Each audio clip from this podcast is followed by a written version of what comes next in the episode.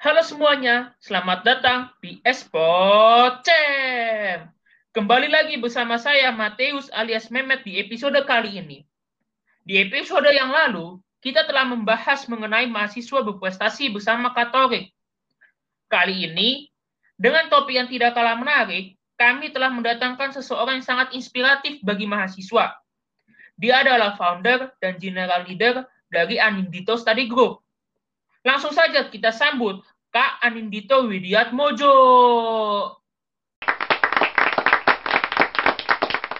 Selamat pagi, Matius. Selamat pagi, Kak Dito. Bagaimana kabarnya, Kak? Uh, baik. Baiklah para pendengar, langsung saja kita masuk ke topik pembicaraan. Jadi, sebenarnya apa sih Anindito Study Group itu? Oke, okay, uh, eh, jadi uh, sekali lagi saya memperkenalkan diri. Nama saya Anindito Widiat Mojos. Di sini saya sebagai founder dan general leader dari Anindito Study Group. Anindito Study Group adalah sebuah komunitas yang resmi didirikan oleh saya sendiri ya dan komunitas ini mula-mula didirikan atas sebuah kerinduan agar mahasiswa di FEB Unpad dapat mengajar mahasiswa yang sedang menempuh mata kuliah inti untuk mendapatkan pemahaman yang lebih komprehensif dan mem memperoleh nilai akhir yang lebih memuaskan. Kalau pada sebelum masa pandemi COVID-19 kami mengadakan uh, study group secara on-site atau uh, di tempat ya. Jadi uh, biasanya kita uh, memilih salah satu tempat, uh, biasanya tuh kami pilih di Skyland, di Kopi Takar itu kita adakan study group seperti itu ya, atau di lobby lobby apartemen. Tapi sejak pandemi COVID kita tetap berjalan, tapi study groupnya secara online gitu ya. Ada yang interaktif atau secara Google Meet atau Zoom, ada juga yang uh, non interaktif uh, seperti melalui channel YouTube uh, kami. Mungkin uh, segitu dulu kali ya perkenalannya ya, Matius. Oke, Kak. Kalau begitu, sejak kapan, Kak, uh, Anindito Study Group ini berdiri, Kak? Kalau secara resmi ya, kita berdiri pada hari Selasa 1 Januari 2019. Jadi uh, tepat pada awal tahun di 2019, uh, ASG itu resmi didirikan. Tetapi sebelum resmi berdiri ASG, kita sudah mengadak, uh, saya sudah mengadakan sebuah komunitas belajar tapi belum ada namanya gitu. Dan baru baru saya saja pengajarnya gitu. Tapi sejak ASG itu saya merekrut beberapa orang untuk menjadi pengajar. Jadi mungkin 2018 tonggak berdirinya sudah mulai muncul gitu. Tapi resmi berdirinya resmi punya official account dan lain sebagainya itu di tahun 2019 seperti itu. Oke, berarti ASG bentar lagi ulang tahun yang kedua ya kak? Iya betul, bentar lagi. Oke, Terus gini, ini Kak, pendiri ASG itu cuma Kakak atau ada orang lain yang ikut membantu Kak? Jadi benar hanya saya sendiri sebagai founder dan komunitas ini sama sekali tidak punya co-founder seperti itu. Jadi uh, untuk pengajarnya sendiri Kak, itu Kakak yang memilih sendiri atau dapat kenalan pengajar itu dari mana ya Kak? Memang sistem pengangkatan pengajar dulu itu uh, lebih ke preferensi saya pribadi. Jadi ketika saya mengenal seseorang yang memang dia punya kompetensi untuk mengajar dan memang dia ingin mengajar, itu saya ajak untuk mengajar gitu. Di 2019 lebih tepatnya. Dan ya pasti ada kenal-kenalan gitu ya, ada channel misalnya, uh, ini nih cocok ngajar di mata kuliah apa, jadi ya udah silakan ngajar gitu. Sebenarnya uh, untuk menguji kompetensinya pun kita nggak ada tes secara tertulis gitu yang apa tes formal ya saat itu. Jadi benar-benar murni dari uh, kenal-kenalan aja. Tapi di 2020 mulai kita uh, lebih profesional jadi benar-benar di oprek ya, open recruitment, ada tes tulisnya, ada simulasi mengajar dan dari situlah menjadi basis untuk merekrut para pengajar seperti itu. Oke. Lalu sebagai founder nih Kak, apa visi dan misi dari berdirinya ASG, Kak? Visi misi berdirinya ASG uh, eh, adalah ya seperti yang saya sudah sampaikan di awal bahwa kita ingin pada mulanya kita ingin lebih berdampak untuk FEB Unpad khususnya dalam bidang akademik ya. Karena apa ya bidang akademik itu sering kali disepelekan oleh beberapa mahasiswa gitu ya. Dan tentu ada beberapa mahasiswa yang mengalami kesulitan belajar karena ya mungkin dia tidak punya teman yang bisa mengajarnya dan lain sebagainya. Nah, di sinilah ASG hadir untuk memfasilitasi. Ya, ada kakak tingkat yang sudah terlebih dahulu mendapatkan mata kuliah dan bisa mengajar. Di ASG semua itu bisa bergabung untuk mendapatkan pengajaran. Jadi, di situ sih uh, visi misinya. Tapi untuk sampai saat ini kita belum punya semacam visi misi resmi. Mungkin di uh, di tahun 2021 kita akan luncurkan gitu. Apa sih visi dan misi ASG gitu. Karena kita masih istilahnya dalam uh, menuju dua tahun ini kita lagi masih mencari jati diri gitu. Seperti itu. Tapi kalau di 2020 kita tidak hanya berdampak untuk FEB 4 tapi juga untuk Institut Teknologi Bandung dan untuk uh, seluruh universitas di Indonesia. Makanya peserta ASG sejak pandemi COVID ini karena kita semuanya online itu uh, ada di seluruh penjuru Nusantara seperti itu. Berarti ASG ini sudah melewati dua proses pengajaran ya Kak? yaitu secara offline dan secara online. Ya, betul sekali. Nah, tentu saja dengan dua tipe pengajaran itu pasti ada tantangan tersendiri setiap tipenya, Kak. Bisa Kakak jelaskan? Iya, betul ya. Jadi baik offline maupun online kita menghadapi berbagai tantangan. Kalau pada saat offline kita kendala yang dihadapi adalah uh, lebih ke penentuan waktu study grupnya gitu ya uh, bisa jadi misalnya kita menentukan malam hari dan itu misalnya tiba-tiba hujan ya itu kan jadi kendala buat peserta untuk datang ke suatu tempatnya. Itu yang pertama. Terus mungkin dulu juga kalau lagi bulan-bulan puasa itu kita study group jamnya agak malam banget itu baru setengah sembilan karena uh, pada sholat taraweh. Jadi jadi harus menyesuaikan jamnya belum lagi tempat ya. Kadang-kadang uh, kita kan memang bener-bener nggak ada dana ya. Jadi kita cari tempat di mana gitu ya. Karena bisa aja tuh study group karena uh, serentak ya. Misalnya ada empat mata kuliah itu perlu manajemen ya untuk mengatur ruangannya di mana saja. Karena uh, ruangan di Skyland sendiri tempat saya tinggal saat itu itu juga dipakai oleh orang-orang lain yang mau belajar. Jadi kita berbagi, gitu kita sharing. Tapi kalau misalnya nggak ada yang di situ pun kita biasanya uh, diplot itu lobby apartemen mungkin bisa dua study group, tapi itu pun biasanya suka terganggu karena papan tulis yang gede cuma satu. Nah, saya punya papan tulis kecil tuh saya kasih. Nah, nanti di, diaturlah mana yang peserta yang lebih butuh papan tulis gede sama yang butuh papan tulis kecil. Terus diatur juga uh, pakai kopi takar. Sama saya pernah juga uh, inisiatif buka kamar saya sendiri, buka kamar teman untuk ngadain study group gitu. Ya, terus belum lagi harus uh, siapin spidol dan lain sebagainya. Jadi ya itulah pas offline tuh kendalanya juga cukup banyak ya. Uh, dan kita juga apa suka harus nunggu pesertanya juga kadang nggak on time dan sebagainya. Nah itu kalau offline. Tapi kalau online ya kendalanya ya kalau misalnya jaringan internet bermasalah atau misalnya mungkin pesertanya kurang inisiatif karena merasa kok belajar online tuh ya gimana gitu ya kurang kurang apa ya mungkin mereka kurang menangkap materinya dan sebagainya jadi inisiatif pesertanya juga kurang di online tapi jujur dengan online sebenarnya kemudahannya itu banyak ya kita nggak perlu repot-repot nyari ruangan, kita nggak perlu repot-repot nyiapin papan tulis dan spidol, tapi masalahnya adalah infrastruktur dari masing-masing pengajar, karena nggak semua pengajar laptopnya bisa dicoret-coret kayak gitu. Ya, jadi uh, baik offline maupun online kami menghadapi kendala dan uh, mungkin kendala-kendala uh, yang dihadapi ini nantinya juga akan menjadi evaluasi di 2021 kita akan menggunakan model pembelajaran yang seperti apa, seperti itu. Tadi itu ASG kan diciptakan untuk membantu para mahasiswa yang mungkin kesulitan dalam pelajaran. Lalu eh, respon para mahasiswa itu terhadap ASG gimana, Kak? Uh, biasanya di akhir semester kami mengadakan semacam uh, survei singkat atau pembagian kuesioner kepada para peserta ASG yang pernah mengikuti kegiatan pembelajaran. Dan hasilnya juga syukur ya, mayoritas puas dan sangat puas atau sangat puas terhadap apa namanya ASG ya. Jadi uh, intinya uh, eh, ASG ini menjadi uh, mungkin hampir satu-satunya preferensi buat mereka belajar karena bisa aja jurusan kuliahnya tidak mengadakan mentor di mata kuliah tersebut atau juga jadi salah satu preferensi gitu. Karena kalau himpunan itu kan biasanya memfasilitasi, memfasilitasi beberapa mata kuliah seperti itu. Jadi uh, mereka uh, sangat sangat apa ya sangat senang dengan keberadaan ASG di mana juga kita belajar lebih fleksibel, penentuan waktunya mungkin tidak seperti di himpunan yang sudah diplot jadwalnya gitu kan. Jadi lebih lebih menyesuaikan sama peserta dan pengajarnya. Terus bisa juga dapat teman baru saat study group ini ini juga di luar dugaan saya karena bukan tujuannya bukan untuk cari teman sebenarnya tapi kok ternyata banyak para peserta yang mendapatkan teman baru seperti itu ya. Dan mungkin ada juga beberapa kritik gitu ya, tapi uh, mungkin kritiknya lebih ke pengembangan supaya ASG ini bisa lebih profesional lagi pengajarannya bisa lebih bagus lagi seperti itu. Jadi itu pengaruh yang kita berikan dan ada juga uh, mungkin bisa dilihat juga dari perolehan nilai ya. Waktu semester 3, saya semester 3 atau saya mengajar mahasiswa semester 1, saya membagikan uh, kuesioner gitu karena saya waktu itu ngajar mata kuliah matematik ekonomi dan PE mikro. Uh, puji Tuhan juga yang dapat A dan B itu mayoritas di situ.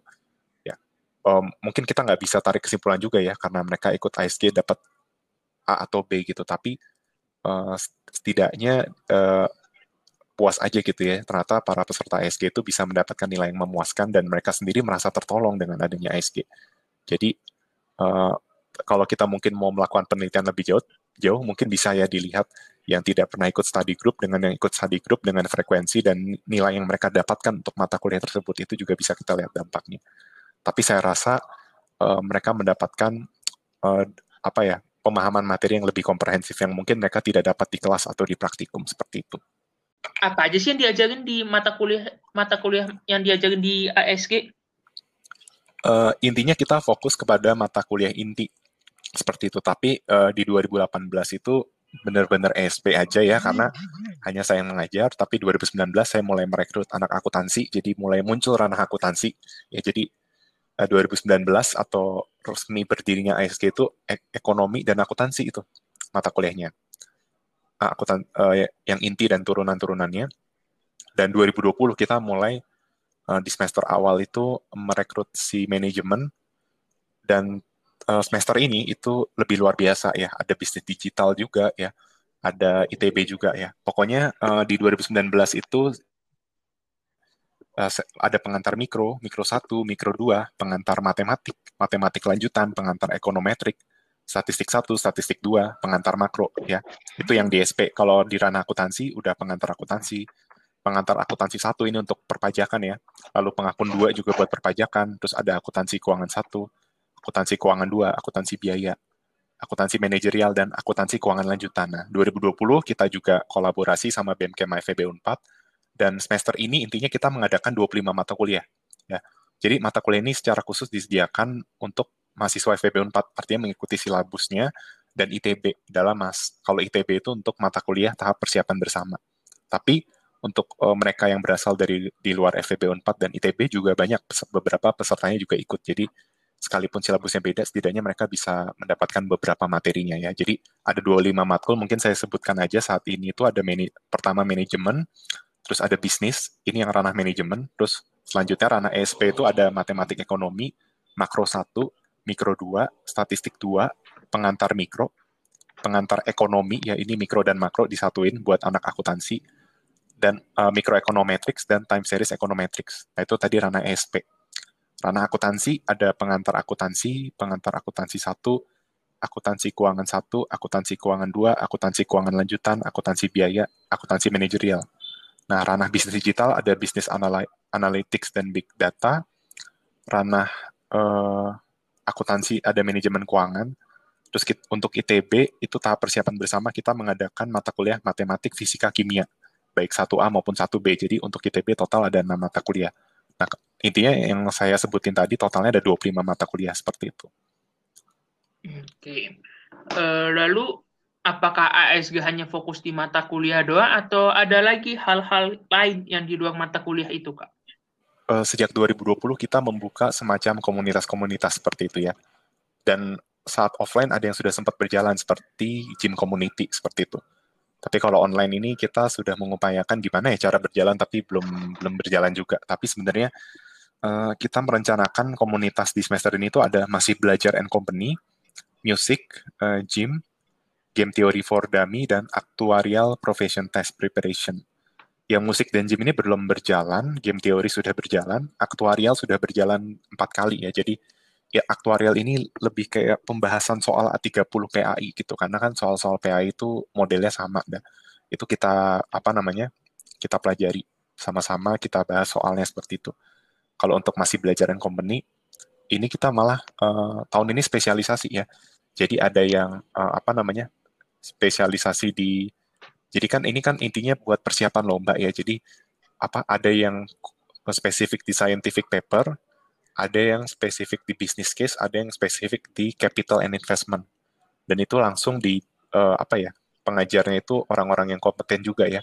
Kalau di FEB itu ada sebuah uh, lembaga BSO, Badan Seni Otonom itu FMC ya Financial Market Community. Nah, itu yang ngajar dari mantan ketua PMK-nya, eh mantan ketua FMC-nya seperti itu. Ya, jadi orang-orang yang berpengalaman, gak cuma mantan ketuanya, tapi petinggi-petingginya juga ada yang ikutan ngajar. Jadi uh, cukup kredibel lah pengajarannya seperti itu. Oke. Uh, terus ini kak, uh, saya tuh penasaran deh, materi-materi untuk matkul itu kakak dapat dari mana kak? Apakah nanya ke anggota atau kakak cari sendiri? Uh, koordinasi dengan pengajar ya. Jadi kayak untuk ITB itu saya punya kenalan ya. Ternyata mereka itu saya baru tahu ya di siapnya mereka gitu ya kan kalau siap itu sistem informasi akademik terpadu. Kalau di kita itu biasanya untuk ngisi absen, ngecek transkrip nilai itu di situ. Nah, tapi di ITB SIAT itu terintegrasi untuk semua fakultas. Jadi kalau Anda misalnya di fakultas apa ya taruhlah FMIPA, Anda tuh bisa melihat uh, silabus dari mata kuliah di fakultas lain gitu. Jadi terintegrasi satu satu kampus itu. Nah, saya kenal dengan salah satu pengajar, lalu saya mintain silabusnya. Silabus mat 1A, mat 1B. Nah, itu nanti dibagi-bagi untuk untuk semua pengajar dan untuk yang diajar supaya ada gambaran lah kita mau belajar apa gitu. Jadi lebih ke kenalan pengajar itu kalau untuk ITB, kalau untuk UNPAD ya minta-minta juga sih. Yang akuntansi kebetulan saya banyak nggak tahu silabusnya gitu, tapi saya tanya ke anak akuntansinya aja kira-kira belajarnya apa. Kalau ISP, ISP kebetulan saya yang megang, jadi saya tahu silabusnya apa dan bahkan kalau ada perubahan silabus kita update gitu. Jadi kita kita juga agak syok ya eh, semester ini karena di semester ini matematik ekonomi itu ada perubahan kurikulum di mana matematik 1 dan matematik 2 itu digabung. Sedangkan selama selama masa liburan saya mempersiapkan matematik satu yang silabusnya belum berubah dan akhirnya kita juga melakukan uh, apa kita cepat tanggap gitu ya jadi oke okay, langsung bikin video untuk matematik lanjutan seperti itu ya jadi uh, ya bersyukur sih uh, kita bisa apa ya meng, meng, apa sebisa mungkin relevan dengan kuliah gitu seperti itu. Oke kak, tentu saja kan untuk menjalankan ASG itu sendiri kan butuh biaya ya kak. Apakah ASG itu memungut biaya dari para peserta? Uh, eh, ASG kita dari dulu tidak pernah memungut biaya sepersen pun. Dan itu yang akan direncanakan sampai tahun 2024 ya. Kita kita berharap kita eksis sampai 2024 ya. Dan itu kita uh, apa kita konsisten bahwa kita tidak akan mengenakan biaya sepeser pun untuk para peserta seperti itu. Jadi sifatnya uh, cukup pendaftar aja mem memenuhi berbagai persyaratan untuk menjadi member. Maka setelah terdaftar jadi member bisa mengakses seluruh layanan. Jadi seperti itulah gambaran. Kenapa kakak memutuskan ASG itu tidak berbayar? Padahal kalau dilihat dari jumlah peserta, jika dikenain tagi, tagihan sebesar 5.000 aja, mereka kan pasti nggak keberatan, Kak. Jadi uh, kenapa kita tetap konsisten tidak mengenakan charge sedikit pun ya mungkin itu seribu lima ribu gitu sekalipun sebenarnya mereka punya willingness to pay untuk ya atau kerelaan untuk membayar untuk mendapatkan fasilitas ASG kalau waktu offline pertimbangan saya adalah uh, kita nggak maksudnya gimana ya pertama kerelaan membayar setiap orang itu berbeda yang kedua ketika sistem pengajaran itu berbayar tentu ini tidak menjadi tidak sejalan dengan visi mula-mula gitu. Visi mula-mula kita adalah kita ingin membantu semua orang yang ada di FEB gitu. Dan pengajar, para pengajar juga sangat idealis kita kita bahkan udah komit kita justru nggak mau uh, terima bayaran sedikit pun. Jadi kalau misalnya ASG memberikan uh, pertama kita taruhlah uh, kena biaya sekecil apa pun, ya terus pertanyaannya dana itu untuk apa? Apakah untuk uh, mengcover biaya kita, saya rasa biaya itu nggak akan cukup untuk mengoffer para pengajar ya. Karena kalau kita mem, apa ya, kalau kita mengenakan harga yang kecil lalu kita bagi ke para pengajar, justru para pengajar itu malah bisa tersinggung karena eh, kita kita ngajar bukan untuk dibayar, kita ngajar murni passion gitu ya. Tapi kalaupun dikasih fee kok fee-nya kecil, itu jadi masalah kan. Nah, jadi kita nggak kenain bayaran. Eh, yang kedua, kita juga uh, menghindari adanya omongan-omongan orang gitu. Ya, apa kita pokoknya murni yang uh, non-profit aja gitu. Karena kalaupun kita mau tetapkan bayaran setidaknya ASG itu break even point atau biaya sama penerimaannya sama, itu saya rasa perlu biaya yang cukup besar per peserta. Ya, jadi lebih baik kita nggak mengenakan biaya saja. Dan untuk saat ini masih saya yang cover untuk semua biaya seperti itu. Jadi itu alasan kenapa kita tetap konsisten tidak mengenakan bayaran. Karena uh, visi misi awalnya adalah ingin menjangkau semua orang gitu. Dan mereka untuk masa online ini cukup menjadi member hanya dengan mengisi Google Form dan mengikuti prosedur seperti memfollow media sosial dan sebagainya sebagai bentuk support. Jadi cuma itu aja. Gitu.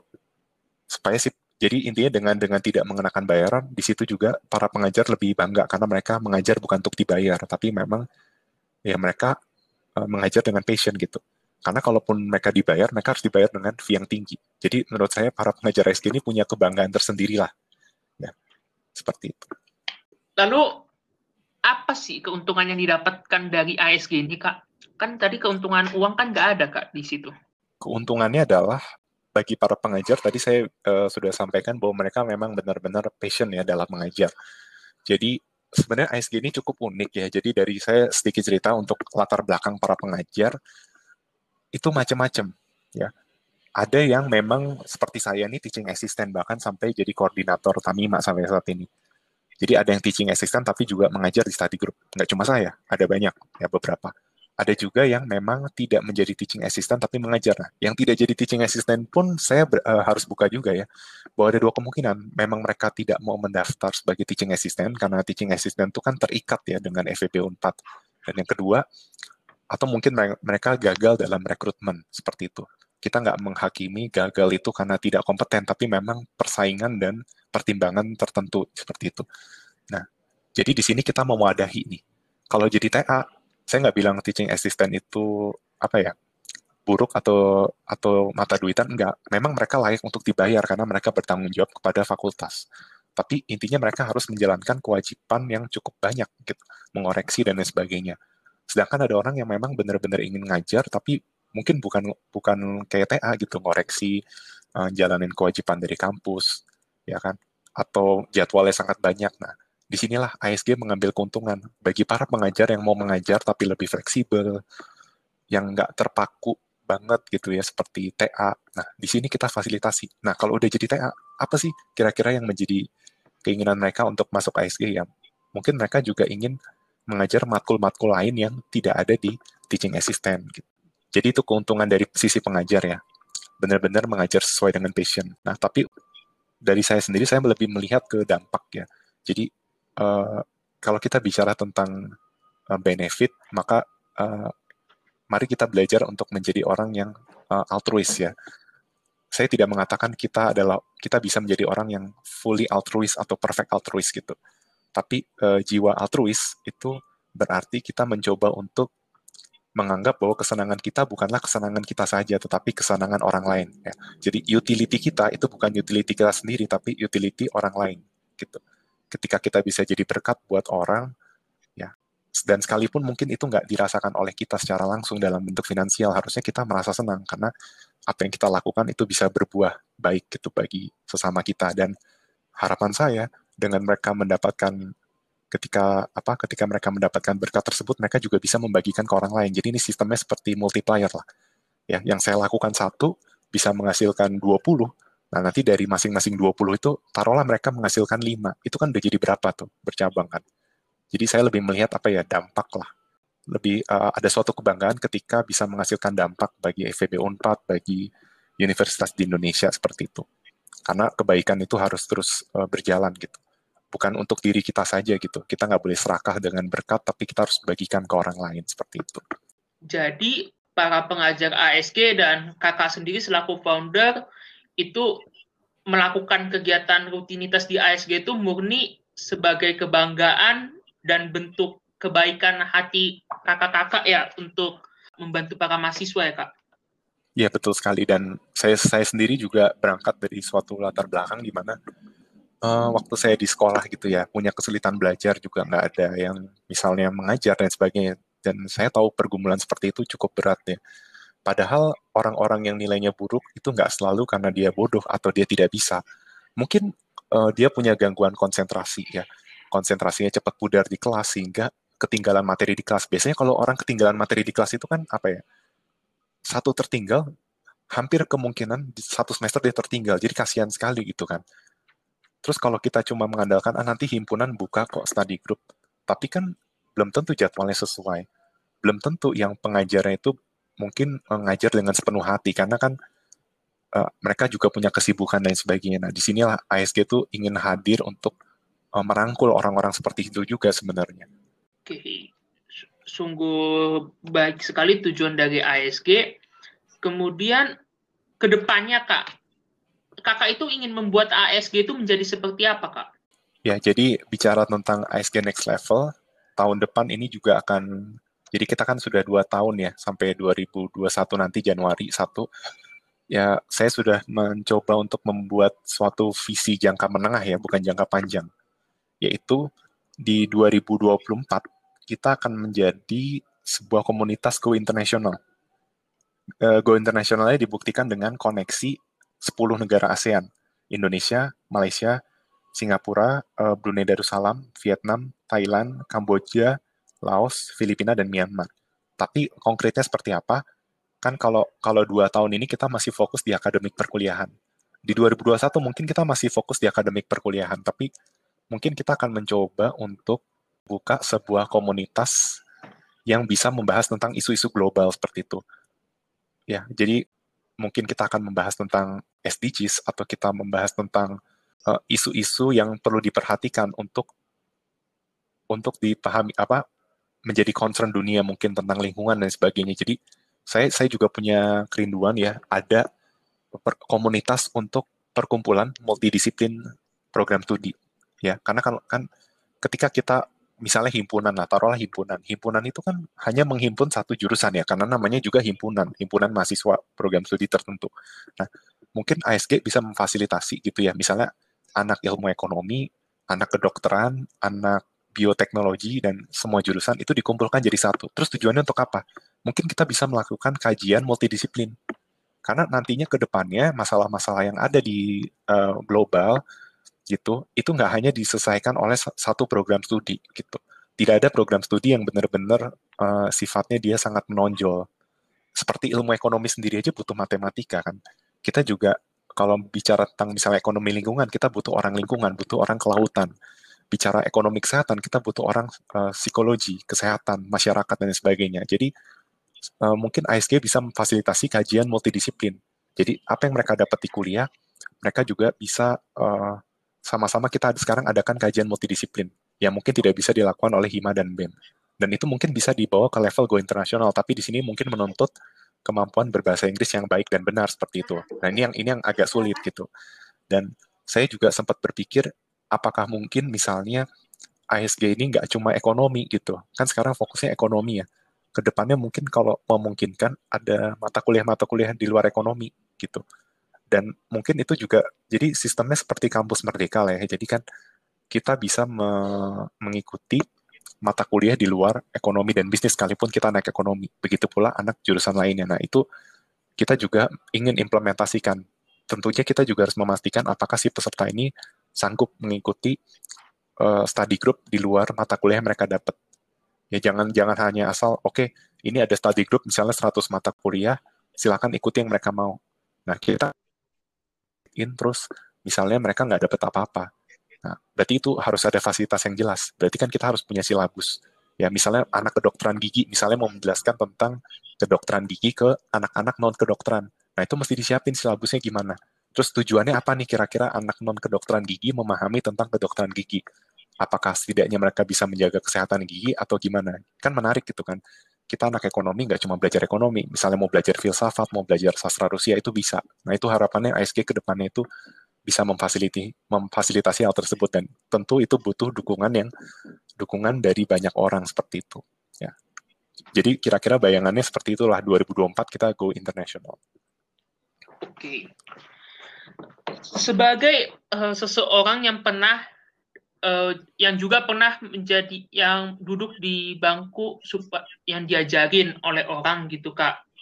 Kakak itu menurut kakak itu uh, apa yang paling penting sebagai pengajar? Sebagai pengajar ya? Iya. apa sih modal seorang pengajar yang baik gitu ya? Iya. tentunya mereka harus menguasai materi yang mereka ingin ajarkan karena kalau mereka hanya punya kemampuan mengajar tapi mereka nggak menguasai materi, itu juga jadi bahaya buat yang diajar. Ya. Nah ini juga jadi kelemahan. Kita sebenarnya ada sistem lab day, seperti teaching assistant gitu, persiapan mengajar tapi mungkin kurang digalakkan. Ini juga bisa jadi evaluasi. Nah, jadi selain selain mereka memahami materi lewat persiapan, mereka juga harus punya kemampuan pedagogi. Ya, kemampuan uh, apa? Pedagogi itu kemampuan untuk mengajar. Ya, bagaimana mentransfer pengetahuan dari pendidik ke yang diajar seperti itu. Nah itu jadi ada dan yang ketiga itu komitmen. Jadi saya ulangi tiga hal yang paling penting ke kemampuan materi, pemahaman materi yang diajarkan. Kedua itu kemampuan pedagogis. Yang ketiga adalah komitmen. Oke, mereka bisa menguasai materi dengan baik karena perkuliahannya misalnya baik. Kedua, oke, mungkin pedagoginya dia nggak bagus, tapi dilatih, dilatih terus makin bagus. Semakin dia sering melihat orang ngajar dan dia mempraktekannya, itu kemampuan pedagoginya bisa meningkat. Nah, yang ketiga, yang paling penting juga itu adalah komitmen. Percuma punya bisa punya pemahaman materi yang bagus, punya kemampuan ngajar yang bagus, tapi tidak komit. Atau motivasinya mungkin kita nggak tahu nih apa. Saya bukan penghakimi, tapi banyak loh orang-orang yang memang mengajar bukan dengan hati, tapi memang ya saya mau mengejar duit, mengejar tarif, gitu. Nah, komitmen ini menjadi penting. Saya nggak bilang jadi teaching assistant salah loh dapat uang. Memang kita layak untuk dibayar, tapi pertanyaannya, apakah uang itu menjadi tujuan utama atau itu hanya sebagai uh, kompensasi lah atas waktu yang terbuang. Kalau komitmen utama adalah hati, kita ingin membuat orang-orang mengerti ya dengan caranya kita ya menyederhanakan hal-hal yang sulit jadi mudah atau setidaknya tetap sulit tapi kita punya ketekunan gitu. Oke, saya saya saya pribadi ngerasa ada beberapa matkul yang saya tuh ngajar anak-anak sulit. Tapi saya berusaha untuk tekun gimana yang sulit ini mereka bisa pahami. Kalaupun saya tidak mau menyederhanakan hal tersebut. Nah, komitmen ini menjadi paling penting gitu, komitmen dan motivasi untuk mengajar. Karena dengan komitmen yang baik, maka yang diajar itu juga bisa menjadi mengerti karena yang yang mengajar itu mengajar dengan hati gitu. Bukan dengan motivasi tertentu seperti itu mungkin, ya. Itu tadi uh, pendapat Kakak dari segi yang diajar. Kalau begitu pendapat Kakak sebagai pengajar apa yang perlu dilakukan mahasiswa supaya bisa memahami materi itu dengan baik, Kak? Uh, tadi uh, saya sudah sampaikan kalau oh untuk pengajar ya. Iya, sebagai Agar pengajar. memahami materi. Oh, oke okay, oke, okay. mungkin lebih pesan ke mahasiswanya gitu ya gimana dapat iya. apa, apa materi yang baik. Iya. Pada dasarnya setiap mahasiswa itu ada mahasiswa yang multi talent dan tidak multi talent. Ya, yang multi talent itu biasanya dia menguasai banyak mata kuliah ya misalnya contoh anak akuntansi tapi bisa ekonomi juga gitu bisa matematik tapi itu jarang tapi ada saya nggak bilang nggak ada ya sehingga mereka itu kecenderungan mau mau dapat dosen yang mungkin menyampaikan materi dengan ribet tapi dia sendiri bisa bisa belajar secara pribadi dan dapat IPK yang bagus dan dia mengerti mata kuliah tersebut. Nah, tapi kan setiap anak nggak sama ya. Ada yang eh, biasa-biasa uh, saja, tapi yang biasa-biasa saja pun uh, apa ya pasti punya spesialisasi. Makanya saya selalu menekankan ke setiap orang, tidak semua orang itu ditakdirkan jadi multi talent. Ya, bukan karena Tuhan gak adil, tapi ya justru dalam keadilan Tuhan, Tuhan kan tahu gitu siapa yang memang layak untuk multi talent. Ada juga yang memang uh, Tuhan izinkan cuma punya talenta misalnya beberapa saja, tapi bagaimana kita bisa mengembangkan talenta tersebut. Nah, jadi uh, menurut saya yang lebih utama sebelum memahami materi adalah kita uh, kenali diri kita. Spesialisasi kita tuh apa? Nah, saya pribadi itu di SP kan ada 12 mata kuliah inti ya. Uh, intinya tuh ada mikroekonomi, makroekonomi, ekono cabang sebenarnya ada lima cabang lah saya bagi ya. Mikroekonomi, makroekonomi, matematika, statistik dan ekonometrika. Nah, saya pribadi saya pribadi itu punya spesialisasi di mikroekonomi dan matematika. Makroekonomi saya agak canggung kalau mengajar karena jujur saya sendiri mungkin bisa dibilang nggak terlalu tertarik ketimbang mikro gitu. Matematik saya sangat eh, senang mengajar dan saya sangat senang mati memahaminya. Ekonometrik saya agak kesulitan. Nah, tapi dari spesialisasi itu berarti uh, berarti kan saya bis, uh, bisa mengembangkan kan dengan latihan soal dan sebagainya sehingga saya benar-benar menguasai mikro dan matematik. Nah, bagaimana? Jadi kalau kalian sudah passion di dua matkul tertentu, ya itu juga tetap dikembangkan gitu dengan cara belajar kalian. Jangan sampai kalian tuh kuliah tapi oke okay lah kita kita kan nggak tahu mungkin ini jurusan yang cocok atau enggak tapi setidaknya kalau kamu memutuskan untuk kuliah sampai lulus pastikan ketika kamu lulus bukan masalah kamu kerjanya sesuai dengan jurusan atau enggak tapi yang kamu dapetin di kuliah tuh ada atau enggak at least ada satu mata kuliah atau satu cabang yang benar-benar kamu tekuni selama kuliah entah itu nanti pekerjaan kamu nggak sesuai itu nggak apa-apa. Nah, terus bagaimana untuk mata kuliah yang mungkin kamu kurang tertarik atau kurang spesialisasi? Yaitu berarti kamu butuh uh, belajar kerja keras. Nah, tapi dalam pemahaman materi itu saya selalu menekankan ada dua pendekatan. Pendekatan intuisi dan pendekatan logika. Mana yang lebih penting? Dua-duanya penting, tapi uh, biasanya untuk materi yang ngawang-ngawang itu pendekatan intuisi penting. Intuisi itu apa? Intuisi itu pendekatan perasa pakai perasaan. Karena ada banyak uh, misalnya beberapa materi kuliah yang mungkin secara logika agak sulit dipahami. Ya, atau mungkin pembuktian rumusnya cukup sulit, membutuhkan matematika tingkat lanjut. Ya udah sekarang berarti intuisi. Ya, kira-kira rumus ini mau bicara tentang apa misalnya. Jadi uh, intuisi itu harus dikembangkan karena uh, kalau logika kita nggak cukup ya intuisi itu yang berbicara tentang mata kuliah tersebut. Jadi pendekatan intuisi sama logika. Jadi kita belajar bukan hanya menghafal tapi mencari tahu makna dari mata kuliah tersebut itu apa. Nah, terus saya sendiri sebenarnya kurang kurang agak ragu kalau ditanya memahami materi dengan baik karena saya mengenal banyak orang yang rajin dalam perkuliahan. Jadi dia membuat catatan yang baik dan mungkin ada anak manajemen yang belajar kan bagaimana cara membuat catatan yang baik dan sebagainya. Saya nggak melakukan itu. Kebetulan catatan kuliah saya berantakan, tapi kalau saya memberikan tips ini nanti jadi teman-teman ikutan. Saya nggak nggak mau seperti itu. Saya pribadi kelemahan catatan kuliah saya berantakan, dan itu nggak baik sebenarnya. Ya, yang yang baik adalah kalau teman-teman punya uh, bakat untuk menulis dengan rapi dan memang rajin, cobalah bikin catatan yang rapi. Karena catatan yang rapi itu juga membantu teman-teman memahami mata kuliah. Jadi mungkin saya bisa menyarankan kalau teman-teman suka nyatet, suka bikin rangkuman, bikinlah rangkuman yang rapi. Saya sendiri bukan tipe orang seperti itu.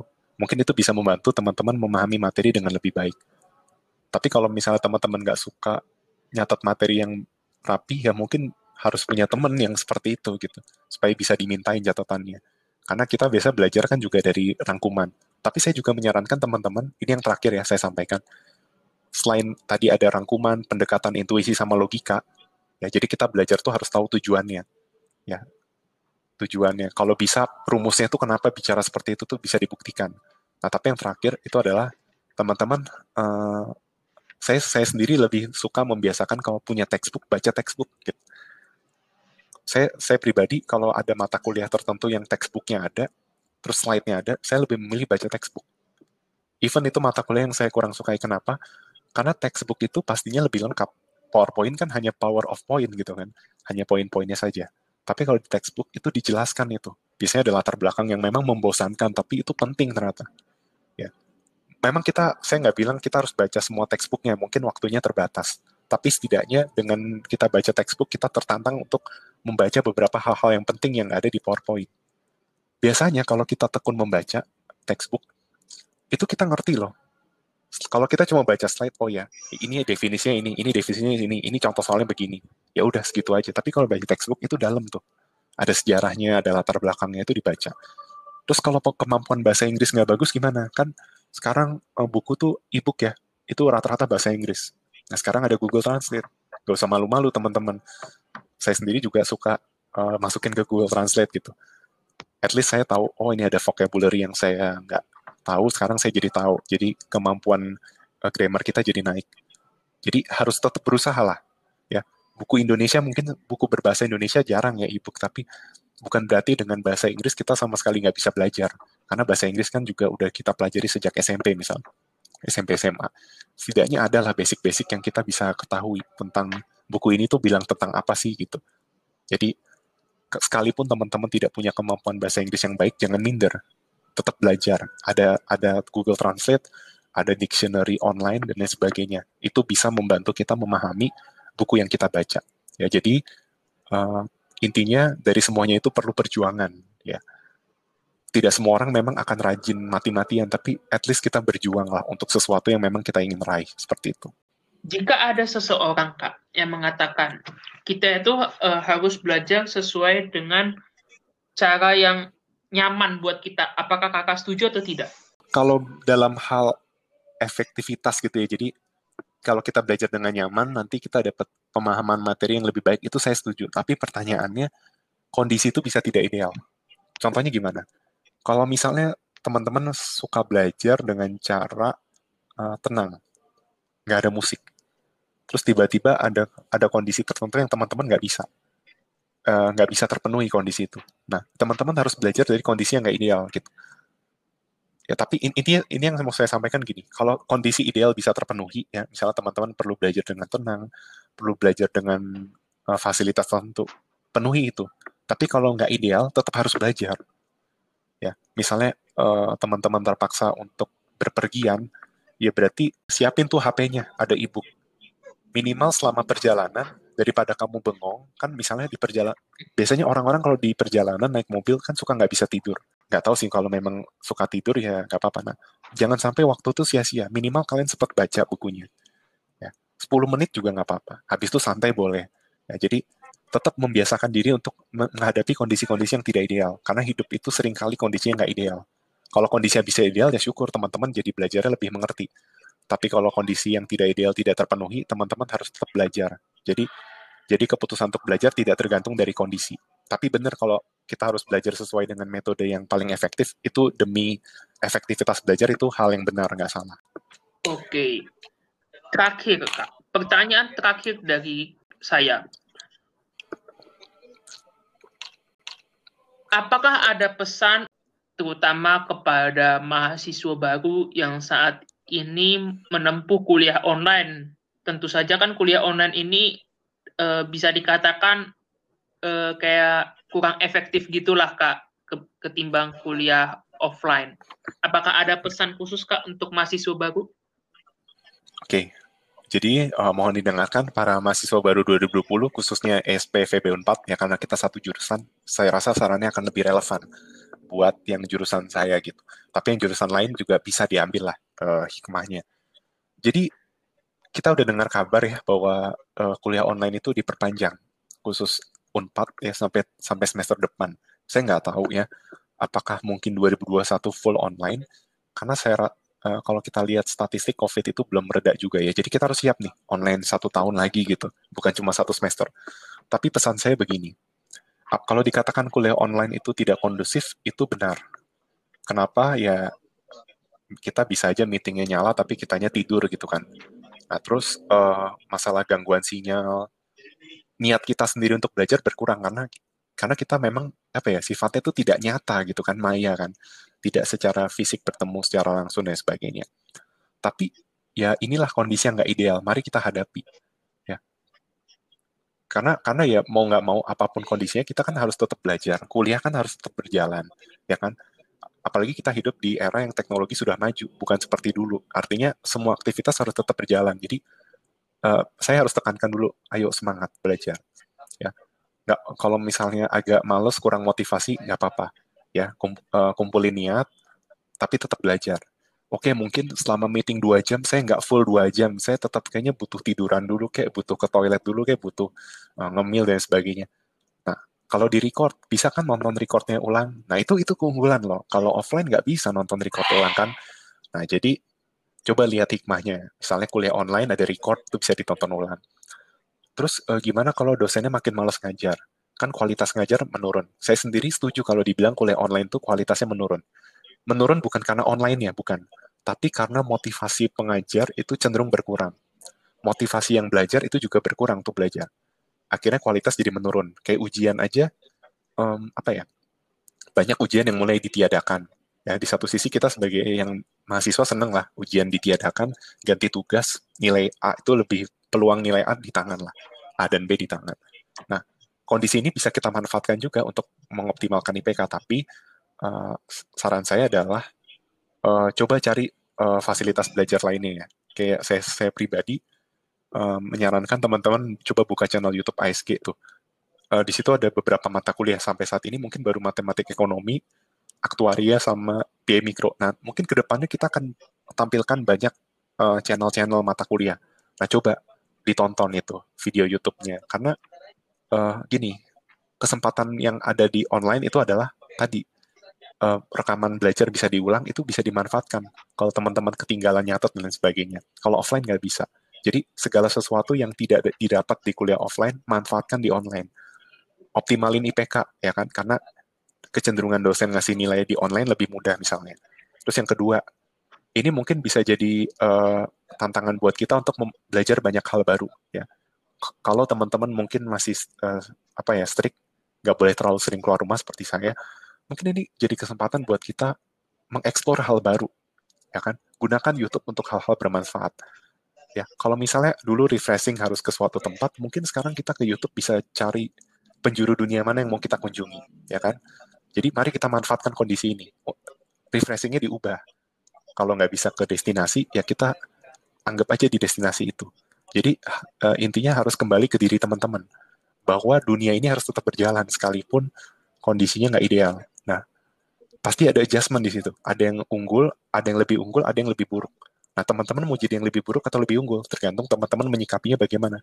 Kalau teman-teman menerima kondisi yang seperti ini, menganggap bahwa ini adalah yang terbaik, karena kita tahu bahwa Tuhan akan memberikan yang terbaik, maka kita mengupayakan yang terbaik juga. Ya, misalnya teman-teman punya hobi apa, coba cari hobi yang bisa dikembangkan secara online. Jadi saya rasa kuliah online itu bisa jadi lebih menguntungkan buat kalian kalau kalian memanfaatkannya sebaik-baiknya dengan mengembangkan ke, uh, bakat dan minat yang kalian miliki dan tadi materi pelajaran bisa diulang-ulang. Tapi kalau saya nggak bilang kuliah online itu nggak ada kelemahan. Kelemahannya tadi saya sudah sebutkan, tapi semua itu kembali ke teman-teman. Ya, intinya jangan terlalu banyak um, menyesal. Aduh nih, kenapa sih kuliah online kapan offline-nya? Karena itu nggak akan membuat teman-teman lebih berkembang, gitu. Karena per percayalah persaingan dunia semakin sulit, apalagi ESP persaingan kerjanya semakin sulit. Jadi uh, cara cara cara kita menang dalam persaingan adalah mengubah diri kita sendiri ya. Jangan lihat orang lain yang lebih berbakat tapi lihatlah diri kita apa yang bisa kita kembangkan. Itu kita kerjakan dan kita percayakan aja ke Tuhan. Nanti Tuhan mau kasih apa yang penting kita bisa kasih yang terbaik. Mungkin dari saya tetap semangat. Kalau misalnya butuh support cari teman-teman supportnya gitu dan ASG juga bisa jadi support sistem yang baik buat kalian di kuliah online ini gitu. Oke dari aku mungkin itu aja ya Matius. Oke Terima kasih untuk jawabannya. Kepada para pendengar. Seperti yang sudah kita bicarakan dari tadi, buat para pendengar yang masih ragu-ragu jika ingin mendaftar ke ASG karena takut dipungut biaya atau hal apa pun itu, ASG sendiri uh, cukup profesional dalam membantu para mahasiswa untuk belajar. Kemudian untuk para mahasiswa baru, ingat pesan bahwa dunia itu harus dunia itu akan tetap berjalan, tidak peduli bagaimanapun keadaannya. Oleh karena itu, kita lah yang harus menyesuaikan dengan keadaannya. Oleh karena itu, demikian podcast kita pada episode kali ini. Saya Matius Arif Panogu alias Memet undur diri. Terima kasih.